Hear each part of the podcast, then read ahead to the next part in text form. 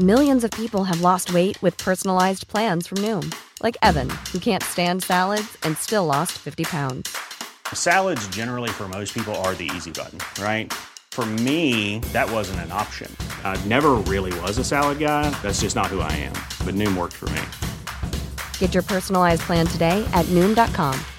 Real Noom user compensated to provide their story.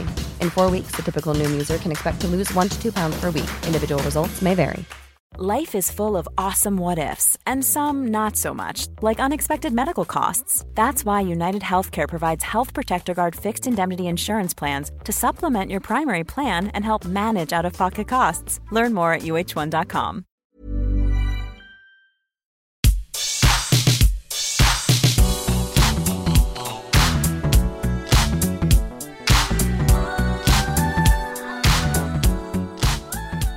Everybody, welcome to the What Culture Gaming podcast. I'm your host, Scott Tailford, joined by Rachel Shackleton. Hello. And Jules Gill. Hello. And I think my voice has returned. Stop imitating me from earlier in the week. I know, that's what. Just because I sounded like the man from Chernobyl, I couldn't help it. Hello. Yeah, I'm back now. I think I've got some bass. So I just wanted to do it because the last couple of weeks we've sort of done stuff that's delved into different industry practices. There's been a few things that were a little bit more negative, and I thought, well, you know what? I really love video games, having played my N64, Mario 64, and I thought, why not just gather some people around and just talk about sort of generally innovative mechanics or exciting little things or different gameplay things that sort of blew us away. It doesn't really matter necessarily how far ago it was, but I want to try and stick to modern-ish stuff. Well, that's the whole point. You play video games. It's not just escapism, but as a developer, it's an art form, isn't it? It's about creating something, and you could look at a game like Pong and think that is, like, you know, innovative in the way that it shaped gaming, just in terms of like competitive stuff. But it's about taking that concept of the simplest game and getting new mechanics and ideas across the board. So exactly. So I asked everybody, both of you, to come up with 3 games each that have like specific mechanics or just different ideas that the game was doing that maybe you hadn't seen anywhere before. And we're just going to sort of celebrate all things gaming. So the first one for me is Transistor. I absolutely love the way that it ties its lore to its gameplay. That game is by Supergiant Games. Not Supermassive Games. Not Supermassive Games. Supergiant, who I adore, who also did Pyre and also did Bastion. They've got a new one coming out as well, which is where you play as Hades or something like that. Yeah, I think it's called something of Hades. Maybe it's called Hades. It looks really interesting, kind of like an isometric rogue-like RPG. Nearly all of their stuff is like an isometric thing, apart from Pyre's like more like a basketball type thing. But Transistor, the way that like you build your character basically means that if you keep doing combos with that certain loadout, you'll unlock a bit more of the lore. So like to actually get the full grasp of what the hell's going on and to understand the plight of this character that you're playing, I think she's called Red.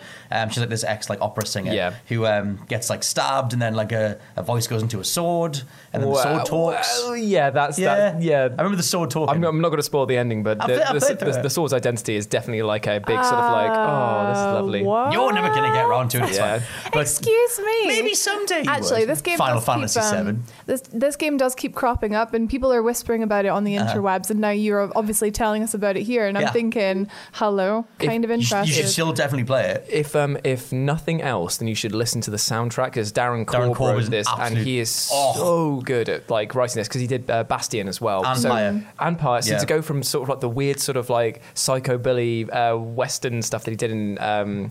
Bastion to this sort of new synthwave stuff. Oh, it's so good. Of course it's synthwave. So that's why Scott likes it. Yeah. But it's not synthwave like the kind of like dark synth that I like. It just kind of has synthesized elements to it. But I love the idea because the whole thing, like there's a whole mystery around like what exactly is like the history of the world itself and like why you're doing what you're doing and like what's the state of the hierarchy and the politics and everything else. And I just love that they sort of, it doesn't necessarily make a whole lot of sense in the moment as to why your character would suddenly know more about the world just because she hit 10 people in a row or whatever, but if you've built your loadout in a certain way, you can go back into the menu and you'll just unlock like biographies of certain characters, of certain politicians, and you'll get to you'll not really understand the world and you'll not get the full picture unless you're fully exploring the gameplay side of it too.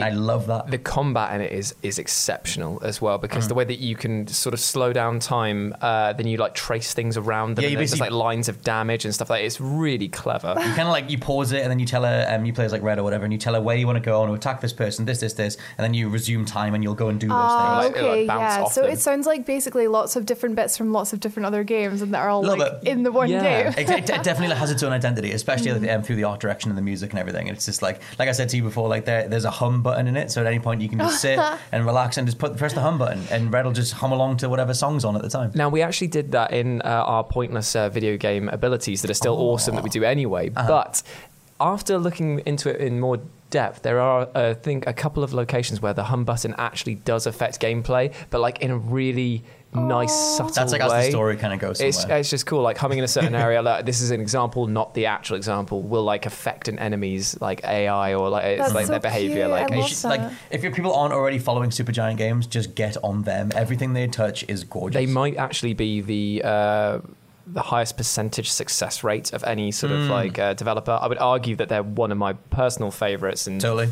Well, like Pyre was in our Games of the Year for 2017 or whatever year it was. Imagine if I came to you, Rachel, and just said, I've got an idea for a game. It's a basketball game. You'd be like, okay, cool, like 2K. Well, no, actually it's got RPG elements. It's going to have like fantasy creatures, and also when your guys get too good, you're going to have to promote them into heaven or hell effectively. Because you always lose your best. Yeah, because you're in limbo. I've heard of Pyre, yeah. And there's also a wolf with a little mustache, just a little twizzly mustache. He's great. And a little dude called Tertizo. I wish I was there for the board meeting with that one. It's phenomenal. Yeah. Honestly, with games, the weirder the better. Yeah, it's a good time. Rach, your first thing was Resident Evil 7. Yes, I wanted to highlight just how flipping cool Resident Evil 7 is. Not just Resident Evil 7, but in particular Resident Evil 7 VR. Because when it first came out, I was in camp. I was always too young and scared to ever play Resident Evil. 7 was the first one I ever played. Right. And I was also in camp, screw the VR, it's a gimmick, it won't last. It's pretty good camp, it's really warm. Have you seen the couches? Oh my God, it's very warm, it's very overcrowded. Yeah, maybe. But I'm looking to leave. But actually, what this game does in VR is absolutely incredible. Honestly, I think you were saying it's probably the biggest AAA VR game. I think like they try to push it with blood and truth in terms of like, this is why you should buy a PSVR, but the Resident Evil 7 feels like it is like a big AAA production with it really just works really well. So obviously 7, if you didn't know, you probably all do know, but it was Resi's first foray into first person. And it just works really well with the VR. I was playing it at home with a friend with it on my face, and I was just sticking my noggin into everything, and it just gives the whole game a whole new level of horror. Because I was going to ask, because I know Josh played through it all in VR as well, like how well can you move around? I know you can, when you're in place, you can look around stuff and peek up and around and it's stuff. Surprisingly good, actually. It's not, but then I don't really suffer from motion sickness, so I know a lot of people do, so maybe it would get quite like, it's very fast paced. For example, when you start to get to combat, obviously it's a shooter. Your face, like where you're looking, is the aiming, right, which I actually really prefer, because I feel like it's like where I'm looking, that's always where I want to shoot. Right.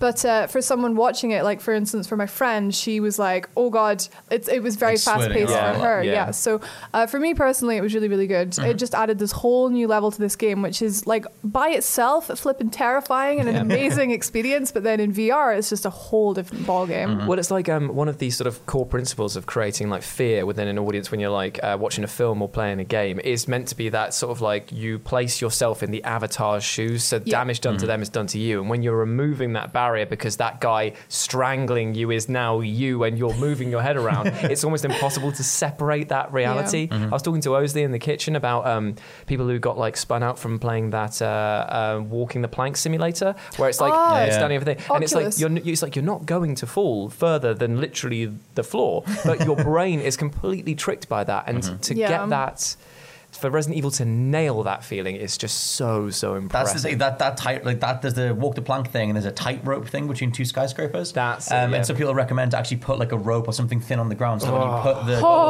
because your brain is already overridden by like the visuals of it. So if you then put your foot forward, even especially if you're barefoot and you touch the what would be the rope, your brain makes all that make sense. Like I think I love the idea of that. That's what would get me out of camp VR. Yeah. I still am, I think, in team skeptic with VR, because I bought VR, I've played it once, and that was to play Resi 7 VR, but as far as gimmicks go, it is incredible, and I look forward to seeing what we do with it in the future. I might have to borrow it off you, because I've got the gold edition and I want to play through all of the stuff now. Have either of you seen that No Man's Sky is getting a VR? Yeah, it was announced today, wasn't it? That's going to get me out. I think, honestly, like don't quote me on this, but that could be the next big thing, because just that is like exploration, first person, living your best life with your rocks and your minerals. Yeah, it's a good idea. I want it. I don't think that VR will ever take over the first-person shooter market, but there is definitely a catering for sort of cinematic, stylistic experiences, which No Man's Sky is perfect built for. And now I feel like I trust Hello Games again, once they've done all the work. It was always good on launch day, Jules. Will you stop with this bad take? It's not a bad take. I wish I had a tape recorder on me, because the amount of stuff that you say and then you go back on. I've never gone back on No Man's Sky, ever. I was going to have that as game of the year. Well, the hand goes up. I'm not, you're not my dad. No, gentlemen. No Man's Sky was always good. Gentlemen. I'm never going to not fight. This is a podcast on games that we love. No Man's Sky podcast. We're going to settle this in Lethal League, which is mine. Do you want to talk about Lethal League now? I do want to. That segue. That amazing segue. I do want to talk about this. No Man's Sky was always good. Go on. So, you guys like Smash Bros, don't you? Yes. Love it. Now, I found... Yeah. I think it's impossible to get... Yeah, I like it when I win. But the thing is that, like, if I was to say that it's like a fighting game in the ilk of Smash Bros, in that it's very chaotic, but with baseball bats, and the only way to hit you, to kill your opponent, is to whack a baseball that is floating around in the center, kind of like the Smash Orb. What's it called? It's like the ultimate. Well, the Smash attack. But you're like batting that around, and it gets to ludicrous speeds, and it's one hit kill. And there's only one ball per match. One ball per match, and you can have up to 4 people playing, like as in teams of 2 or all against all, and it is just the most chaotic thing I've ever played. If you've not played it, I totally recommend that you at least give it a try, because A, it's cheap, it's ridiculously colourful, every character's got like special abilities and moves, some of which phase the ball in and out of existence and then appear in different areas of the thing. Like, it's great. Is it only on PC? It's PC, it might be on... it might be on consoles. Okay. I'd say it's a perfect Switch game if it's not already on there. If we're randomly recommending projectile-based things, I will throw Windjammers in. That's an old game, so but Windjammers is so good. And then they had that was that Disc one that came out on PS4? Disc Jam, which is that was everyone's like, oh my god, a disc-based thing. I was like, check out Windjammers. That thing predates it by like 20 years. I was trying to think about what game that sort of like reminded me of what you were describing. Yeah. So basically, you're playing a game that's Peggle. With Smash Bros, right? It is almost like that. With Super Breakout. But with characters that look like they are both at once offshoots from Sonic Heroes and also Skullgirls. I mean, that's a pretty lovely combo. It's amazing. Like the developers did not get the recognition that they deserved for it, because I think that a lot of people saw it as just being like a flash in the pan, one and done style thing. Like, once you've seen the gameplay core experience, there's nothing else. But that core experience, if you can get a group of people that have invested in it, is amazing. Being able to play online against random strangers as well is always like a plus. I'm going to check this out, but all I have is a wailing Mac and it can't play anything. Yes. So maybe, but maybe not. I don't know. We'll have to see. The next one I've got down is SuperHot, because I just wanted to... SuperHot. To be honest, SuperHot is the only game that I think has ever done anything completely innovative and new with the base idea of controlling a first-person shooter. That's now in VR as well. Yeah. Well, it came out quite similarly, quite shortly after the original one. Yeah. But that idea that, like, if you haven't played SuperHot, as soon as you move in SuperHot, your movement is time itself, so the faster you push the stick, the more you're going to go back to real-time, or you can just crawl around, like, just nudging the analog stick or nudging the mouse or whatever.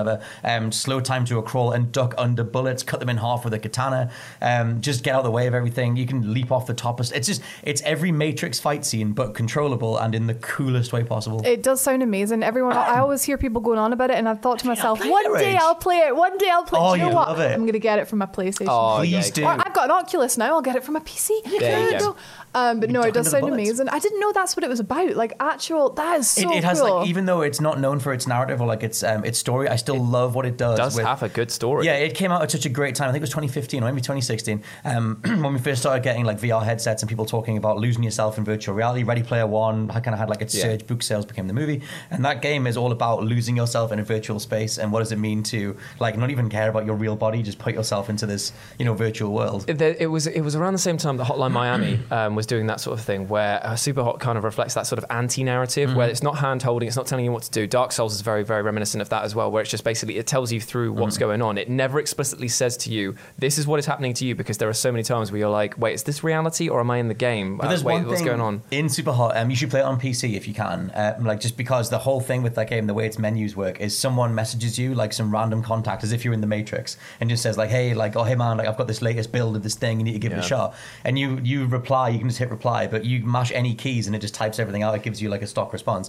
But it's as if you're like a hacker in like any sort of movie where it's like you're like chasing after the next hit, and then after every level they give you like a new build. There is one bit, like, it's not like gonna ruin it for you, because there's like tons of little bits where basically your friend just goes like, have you played it yet? And you're just kind of like, oh yeah, I'm gonna go play it tonight. And as you try and load it back in, it says that it fails to load, and you've got to actually like quit the game and come back into it. It starts getting really meta, like, because it's like you're letting it in, you're letting SuperHot into your your computer. I love a game like that with like Doki Doki, for example, that has like PC integration. Well, one of the best things, I'll not ruin it, but one of the best things is that Superhot ends in a way that it instructs you to do something, let's say. And you'll, once you know what that is. You have to delete the game. I'm not ever going to tell you. You should play it. But once you know what that thing is, you'll then see it everywhere on social media. Oh, cool. Which is just brilliant. Okay. And it's like, and playing that before it blew up, like when that was like, no, it wasn't early access, but like having access to it before it was on launch, and then seeing, like I said, instances of what people were doing, and then being like, oh, I see everyone who's played it is doing this thing. Yeah, it'll all make sense if you played it. I want to be in the cult. It's so good. And plus, there is so much content for it as well, because not only is there the regular story mode, there's a challenge mode that goes through tons of stuff. There's a time trial attack for it as well, and I'm pretty sure that there's custom map making for it as well. I think on the PC version there is. On the PC version. Not on consoles, like, but yeah. If you got that plus and you got it in the VR headset, that's like months worth of content right there. You can go into there's an endless mode where people just spawn forever and you just exist in super slow mode, just killing for like hours. And the best bit is that once you finish each level, because you've been moving through really slow, what it does is while it says super hot, it will play back the entire your run in real time so that you get to see how cool you looked as you're like you're catching guns and cutting bullets in midair and then like grab this earth and cut this other guy. But it's moving so quickly at that point, because they're like, whoa. And it's like that's what they would have seen with you like moving in that speed or whatever. Cool. So yeah, super hot, pretty good.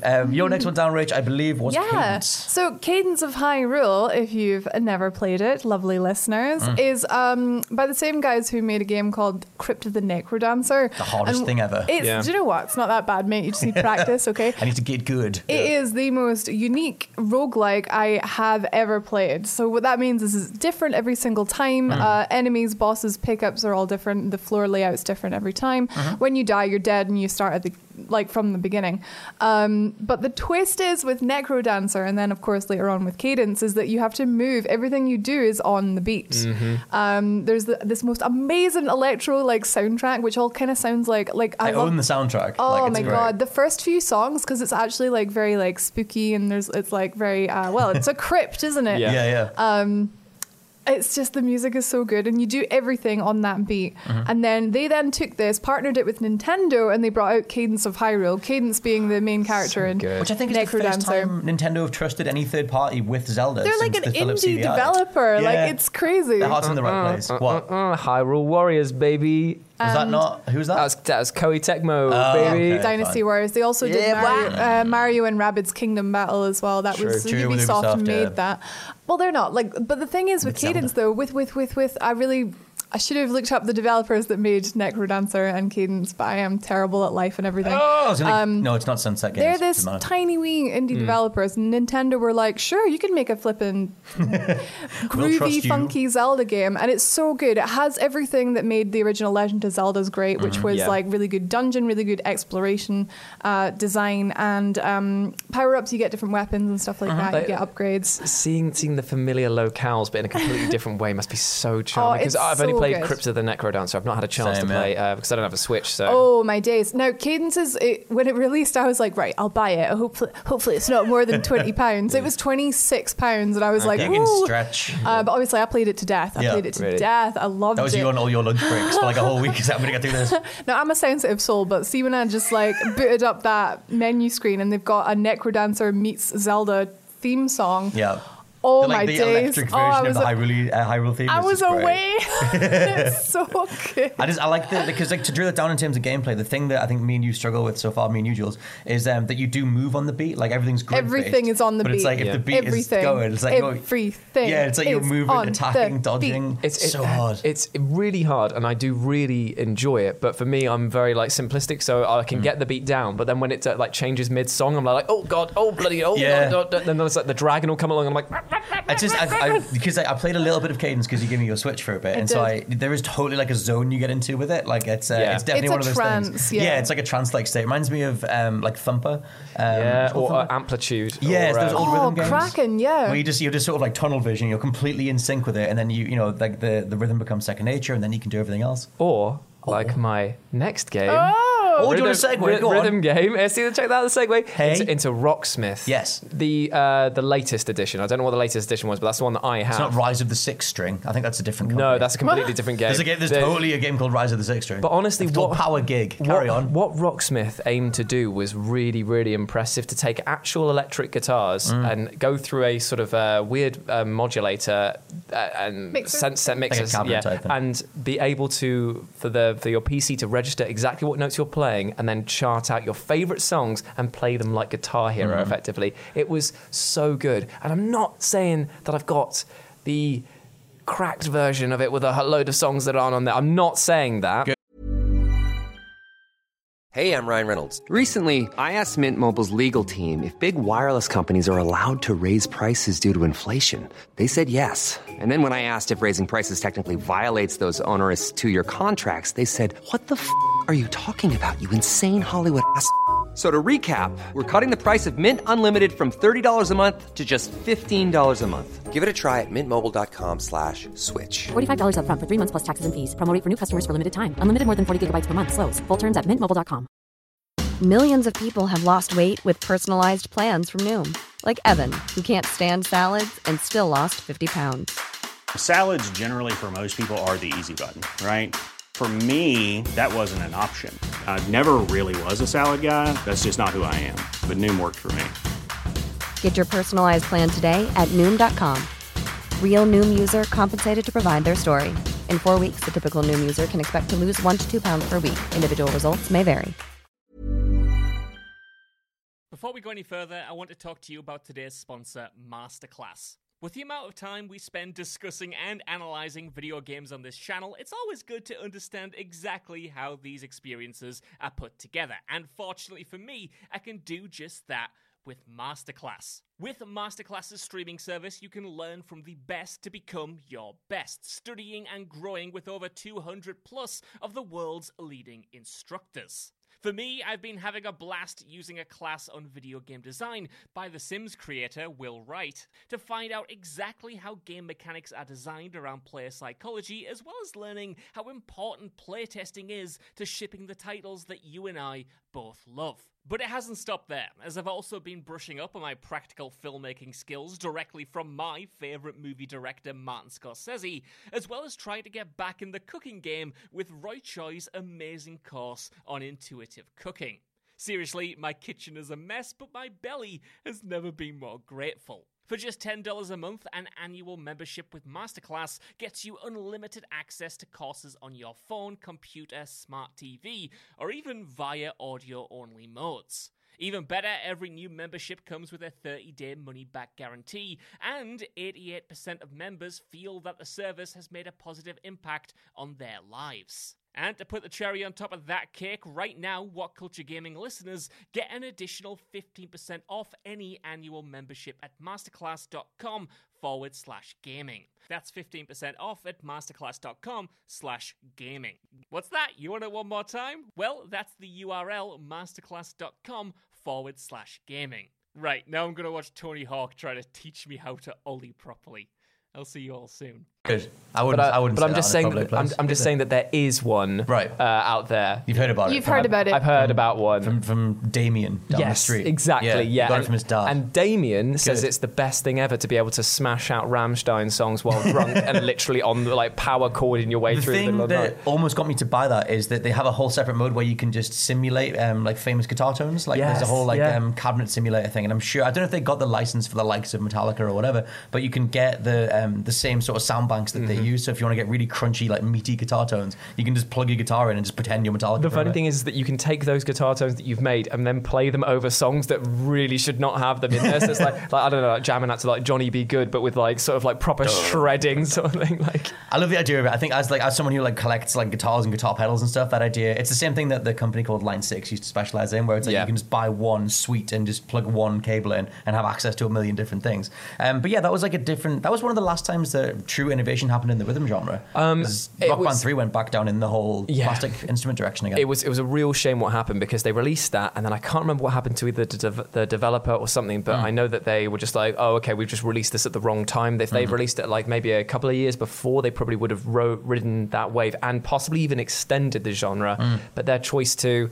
I don't know, it felt like it was coming out and was already a relic, but for people who actually gave it the time, because people looked at it and said, I've played this song before. Yeah. Yeah, I think as well, like for people like me who like, I lived on Guitar Hero for years, lived on it, love it, and Rock Band obviously. And then when Rocksmith came along, I was like, oh, that's for people who play instruments, that's not me. Yeah, I feel like they kind of misread the terrain, because like everybody, like, yeah, we lived on Guitar Hero. Playing Guitar Hero so much got me into actual guitar. So it's like, for something like Rocksmith, like if you weren't like comfortable with a real instrument, you were just going to keep sticking with the stuff that lets you pretend you're a rock star, as opposed to like the barrier for entry for Rocksmith was you need to actually know how to play this full instrument. Well, it did teach you, because I actually got inspired by watching a YouTuber, and I can't remember his name, but they introduced me to the video game with a series that was how good can I get in 30 days of playing just for an hour every day using this tool. And by the end of it, I followed them, and I got like not great, but I was able to like carry a few tunes, and I was like, oh, and I actually know them when I go away from this now, because I was like, I'm not watching the screen, I'm actually like remembering the That's one of the best things, like having gone from Guitar Hero to real guitar, it's weird how much harder songs are in Guitar Hero than they are in real life. Like some things get tracked like way more complexly than they actually are. Completely like artificial difficulties and it's just like you'll realise that you can actually play real guitar a hell of a lot better than you might think you can if you're struggling at Guitar Hero. Maybe you can. You'll totally get there. You'll be riffing on the Sandmans in no time. I just want them to bring out Drumsmith.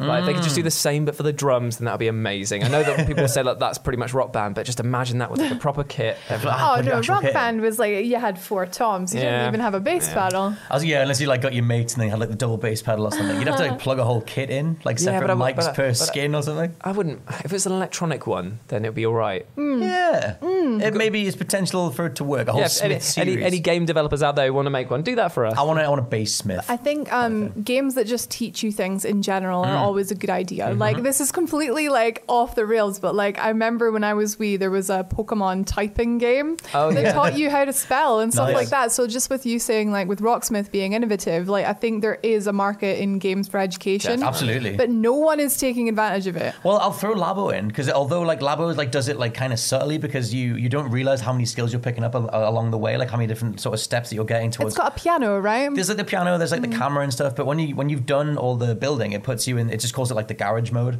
and it's like you can build anything, like any sensor, you're basically learning how to write basic algorithms, like you know, like A begets B, triggers C, does D, like whatever, and you'll realise that, oh, I can turn this light on over here if I like blow this thing or turn this thing over or whatever. Well, that's why I always thought that Minecraft was such a good thing. Like it's never appealed to me. Like I just never played it, and I don't know why. I've never played it either.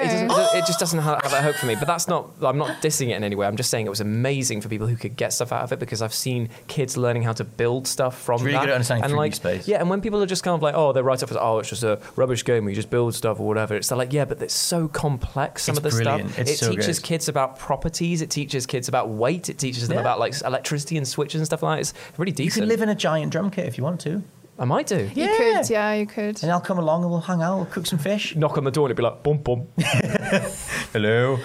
So my last thing is Days Gone, which is a weird pick. I cannot believe you picked this. Well, because it does one thing that no one else has done that I can think of off the top of my head. No one else has done fully open world horror.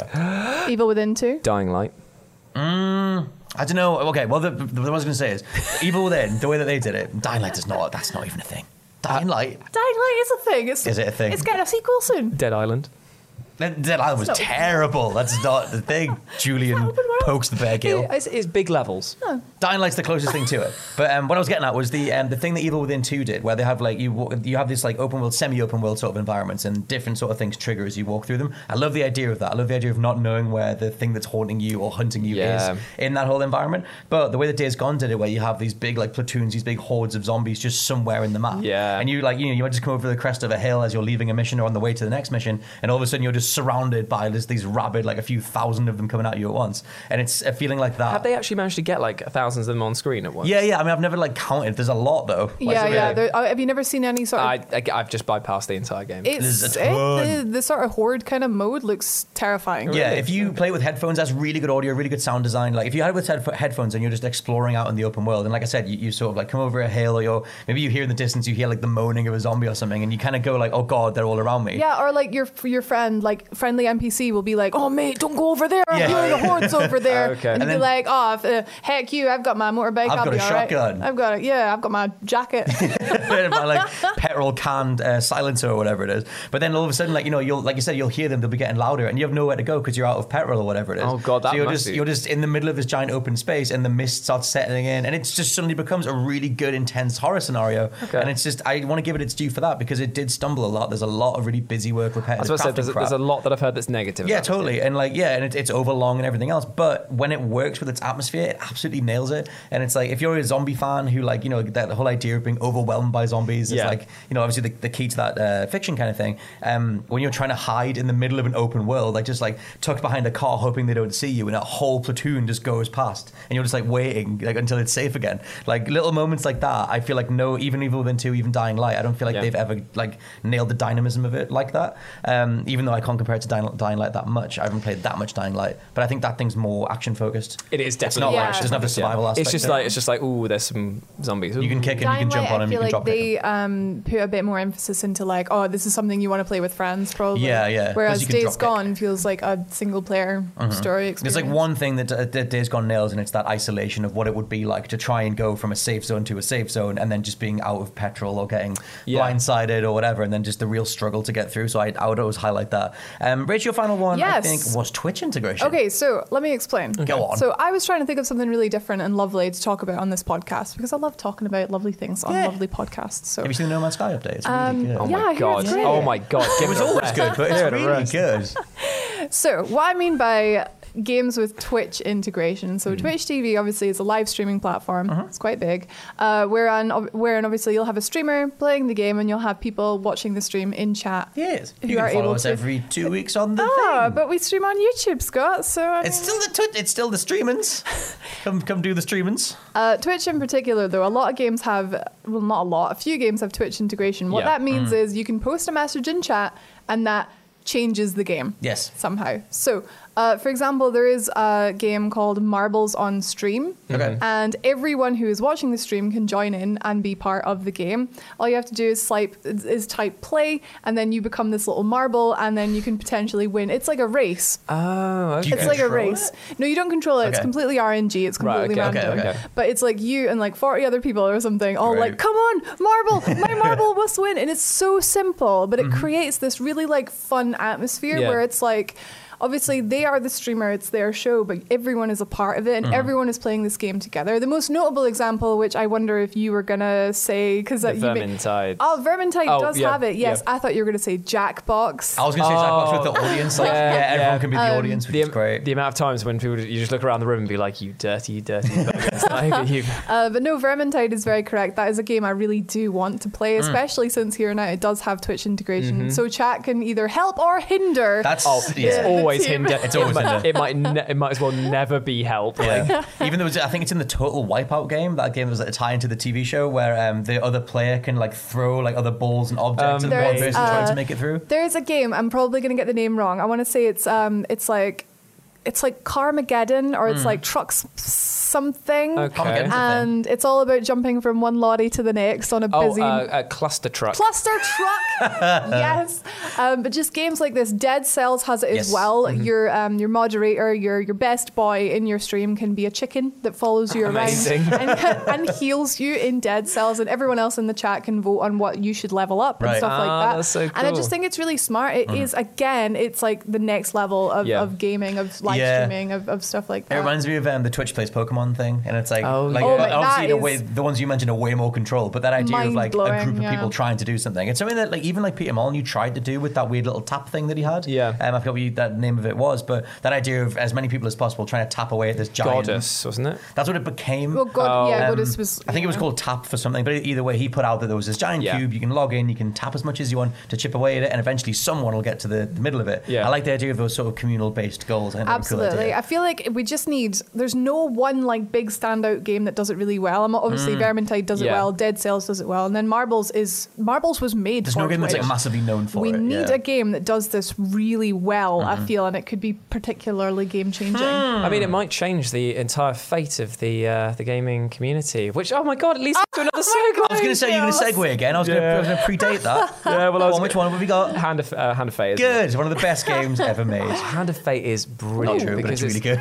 It's kind of just like a choose your own adventure book, but you actually get to play the fight sequences, and like it's all choice based. You get to take control of your little avatar, level them up, give them new weapons and stuff like that. I thought it was a card game. It is a card game. Oh. In essence, that like basically you meet this sort of like the Fate Weaver who basically sits down and goes like, oh, I tell you what, mate, you've shown up right here. Let's have a look and see what's going for you. And basically he'll just... I think he actually speaks proper English. Yeah, he does actually, yeah. All right, mate. All right, mate. It will be something simple like, you see a caravan ahead, do you want to approach it? And then you just go like, yeah, okay, cool. And then it'll be like more cards will get dealt out to you, but it will be like based on... It's still choose your own adventure, but he basically has a deck he's playing against you, and you have your deck which has weapons and items and stuff in, so you're playing against each other. The Oregon Trail meets Magic the Gathering. Yeah, but with the Arkham Games combat. Yeah. God. You'll like have boss fights in it as well, which are really good. There'll sometimes be cards that'll flip over and be like, uh-oh, sorry, you lose, sort of thing. And you've got like some horrible stuff will happen. You can always fight your way out of it. You never just lose. Yeah, but it'll be like bad things like your health will be completely permanently deleted, sort of thing. It's a great game, and they got a really good sequel, but then unfortunately the developer closed, which is really sad. No more Hand of Fate. There was Hand of Fate 2 though. There was Hand of Fate 2.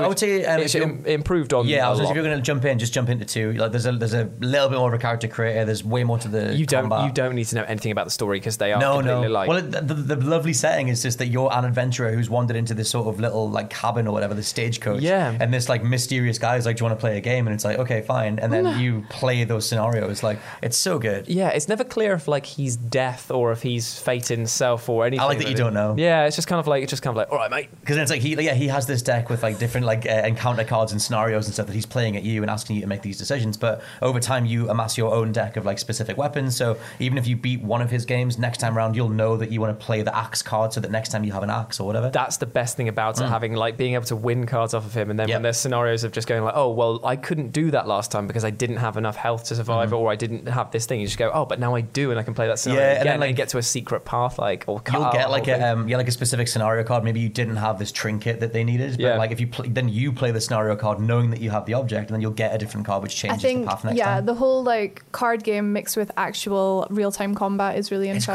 It's great. It reminds me of like when Yu-Gi-Oh came out on the PS2, and I was never a Yu-Gi-Oh fan, but I tried to like play that because I thought I liked the idea of playing a card and then it's spawning something and then playing as that thing. Even that game that was on PS3 with the camera. Oh, Eye of Judgment or something. Eye of Judgment. That like you put a card down, but on screen because the way the camera looked at your playmat, it brought stuff to life. I always loved that. It was crap. Yes. But it was also such a great idea. But why have they not done that for Magic the Gathering? Whatever happened to the Microsoft HoloLens, by the way? Because I always wanted a flipping AR Yu-Gi-Oh game. How good would that be? Just I think that would be the future of any sort of card game. Not to put the people off who don't like card games, but if you're into card stuff, anything like that, it should just make sense to play cards as normal, but on screen it's a whole animated battle or whatever. That'd be great. There's people in the Magic the Gathering community who like do like unboxings and stuff, and when they, instead of just like showing their camera what card they've got, they put it under this scanner and it will literally just scan the thing immediately and show the audience the actual official artwork for it straight away so that they can like, they don't have to fanny about. There was a great thing, weird little tangent, but in the Lego store in New York, if you took any box off the shelf and held it in front of this screen, it would assumedly scan something on the box and show you what the model was going to be when it's constructed on top of the box in your hand, so you're sort of like moving around looking at what you're about to buy, like in full AR technology. Yeah, and it's like it scans it that fast that you could totally do this stuff. I feel like I blinked and suddenly AR is just this normal thing. Yeah, it's just this normal thing, because like 1 minute it was like buggy and never really worked, and all of a sudden you've got it in Lego stores. Like Lego, Pokemon. I remember when the 3DS came with those little cards, and it was like, oh, Yoshi's on top of the card. Isn't that cute? That was mind blowing. That was so lush, and then it's like now it's like an actual like feature that is everywhere. It actually seems to play into stuff, but technology's scary. Do we have time for a little honourable mention? Yes, we have. If possible, minutes. I would really like to draw some attention to how cool it is to have motion controls. No. Stay with me. Okay. I've lost some of yous, but those who are still with me, stay with me. Yes. I am a big fan of motion controls when they're done really well, mm-hmm. and the Nintendo Switch does them really well. And I just want to give a shout out to Splatoon 2 because Splatoon 2's motion controls are heckin' awesome. So it controls the, I think it's the X-axis or is it the Y-axis? It controls one of the axes. Yeah, the vertical or horizontal. Yeah, it's the vertical axis, I'm sure. And then the horizontal one you do with obviously the camera stick. It just completely, like, I am not a big like shooter player, but I love Splatoon 2. I just love the feeling of playing it. That was Splatoon 2 was the first time I saw like a hardcore sort of fandom, like this approach to a game being like, this is the way to play. You need to play with the motion controls. Yeah, you just don't play with the sticks. Yeah, so like for the longest time, people were like, don't like, you know, especially on Nintendo stuff, it was like, oh, don't bother with the motion controls. It's a better way to play if you just use the sticks and the old reliable buttons. But yeah, Splatoon 2's fandom was like the way to play is that like, you want to aim vertically using the motion controls, which I still couldn't get my head around. But were you way better with it? It changes your life, mate. See, we can get good at it. What was that thing that we did, that thing, the salmon run? I was like, what's that fish thing we did? We did the salmon run, and like you were dominating on that with the old motion controls. So yeah, Jules, what do you think of the history of motion controls? I've seen them at their worst, but if this is their best, then I'm more than happy. Oh, what's their worst? What do you think is their worst? Skyward Sword? No, the worst one is having to pretend like you're tossing off the controller and No More Heroes. That's just... Oh, No More Heroes? Oh, no. Well, at least that's responsive, quote unquote. The worst one's Steel Battalion. That's kind of the Kinect. Red Steel was pretty bad as well. The first one, because they had like there was like input lag with that one, which is pretty anything on the original. It's come a long way. Yeah, it's come a long way since really that. Has. These are a whole smattering of things potentially for now and for the future of gaming. But let us know what you think down in the comments below about recent things that have blown you away in the games themselves. For now, though, this has been the What Culture Gaming podcast. I've been your host Scott Tailford, joined by Rachel Shackleton. Thanks for being here, guys. And Jules Gill. Thank you for having me. And we'll catch you next time. Bye. Bye. Bye.